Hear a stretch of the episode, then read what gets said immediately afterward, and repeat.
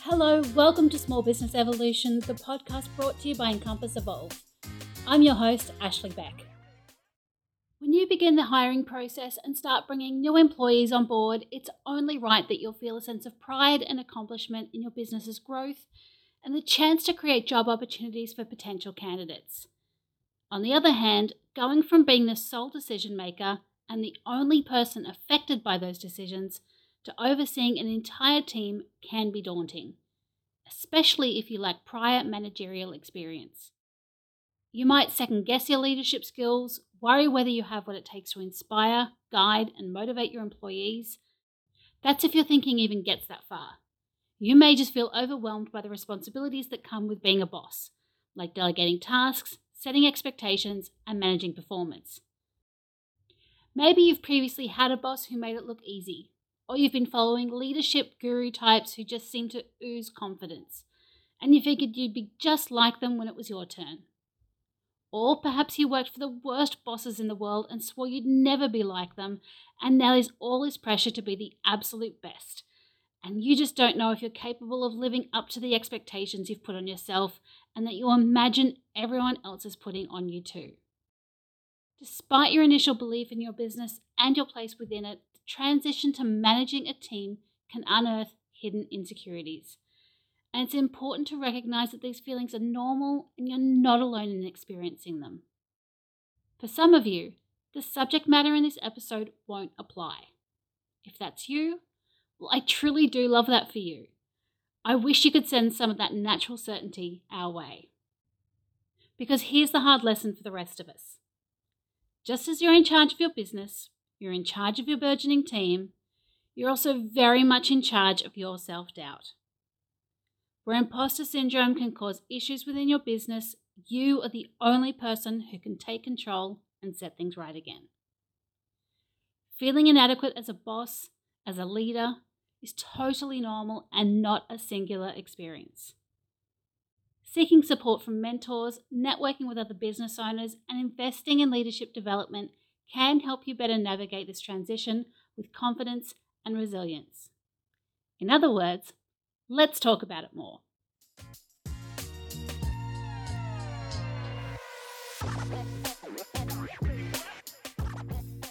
First of all, let's get it out there your imposter syndrome doesn't just affect you. This isn't some secret shame you'll carry around with you that no one else will notice. Not once you start building your team, anyway people tend to notice an extreme lack of confidence. You suddenly can't do anything without someone else's input.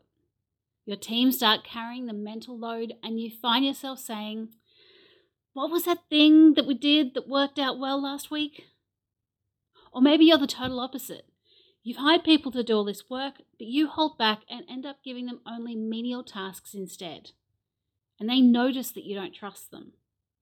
To your thinking, if they know nothing about the inner workings of the business or about the decisions that need to be made, they'll never know if the outcomes could have been better, and they won't detect that you're a fraud. The thing is, if you've gotten your business to a growth point where you're ready to, or you're already employing staff, then you're able to make high level decisions. You're generating sales and you're looking at opportunities in the market that warrant making this next big step for your business's future. You've got skills. You just haven't necessarily had first hand witnesses to you doing what you do or how you do it. And now you're feeling very perceived. If you don't work through this issue, you'll get a self fulfilling prophecy. You, feeling like an imposter, like you have no right to be in a position of authority, like who are you to be running your own business, will start to see your business, or at least its inner workings, decline. You'll start to hesitate when making those high level decisions, avoid taking risks, and business growth will get sluggish. Your imposter syndrome can lead you to become hesitant to pursue growth opportunities or make important changes due to your self doubt. You'll limit the business's ability to adapt to market trends innovate, and stay competitive. team members will mirror your uncertainty and start doubting their own abilities. And without strong leadership to shape the business's culture and values, the workplace will start to feel disjointed and the work will start to suffer. And if you're continually seeking validation from others, your team are less likely to look to you for guidance and professional development, and they'll look for new work opportunities where they can get this. Constantly battling feelings of inadequacy and mediocrity can take a toll on your mental and emotional well being, leading to overwhelm and burnout, which can have serious repercussions for the business. And the longer you let it go, the harder it is to get everything back on track.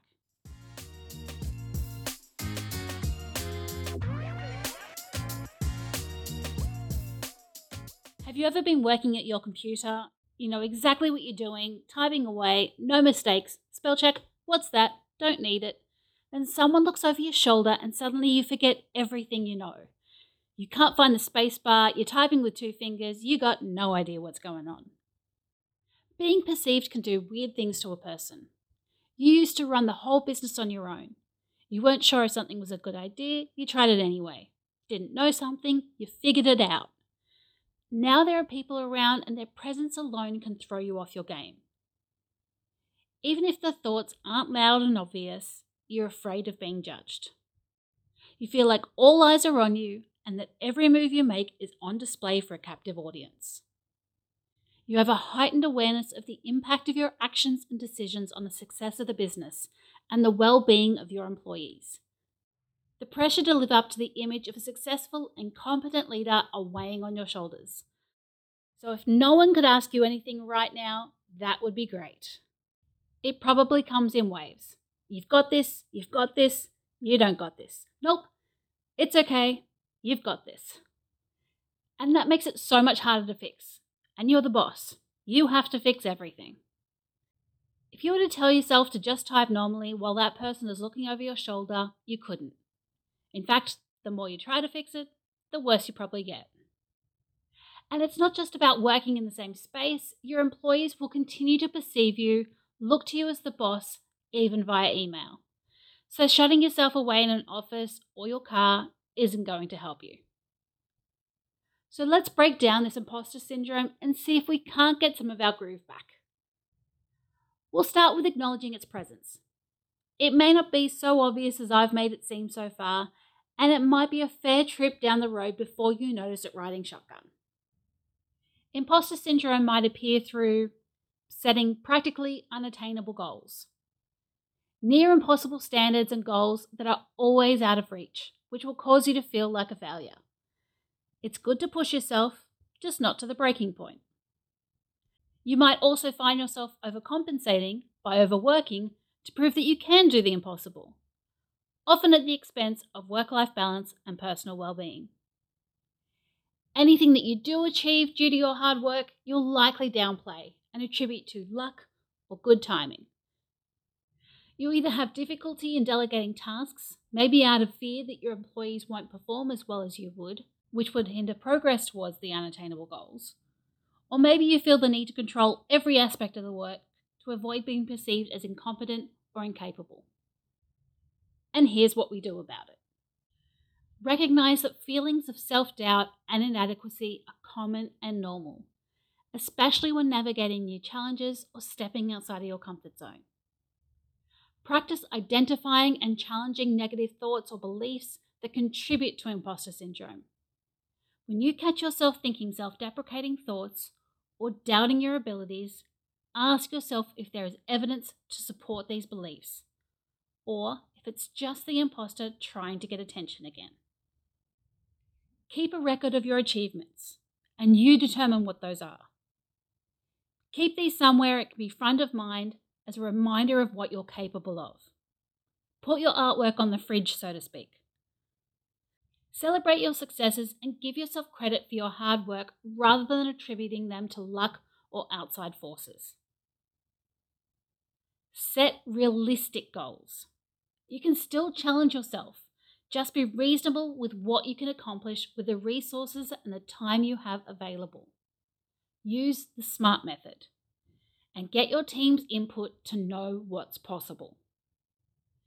Surround yourself with supportive people who can offer encouragement, feedback, and perspective. Seek out mentors, peers, or professional networks who can provide guidance and support as you navigate the challenges of entrepreneurship. Be kind to yourself. Treat yourself with the same kindness and understanding that you would offer to a friend facing similar challenges. Remember that making mistakes is a natural part of the learning process and it does not diminish your worth or abilities. And recognize that growth and improvement take time, and every step forward is a testament to your resilience and determination. Imposter syndrome is a term that does get used quite a bit nowadays in entrepreneurship. We've recognized that working ridiculously long hours, often while also learning new skills, performing to impress investors, customers, and employees, it can take a toll on a person.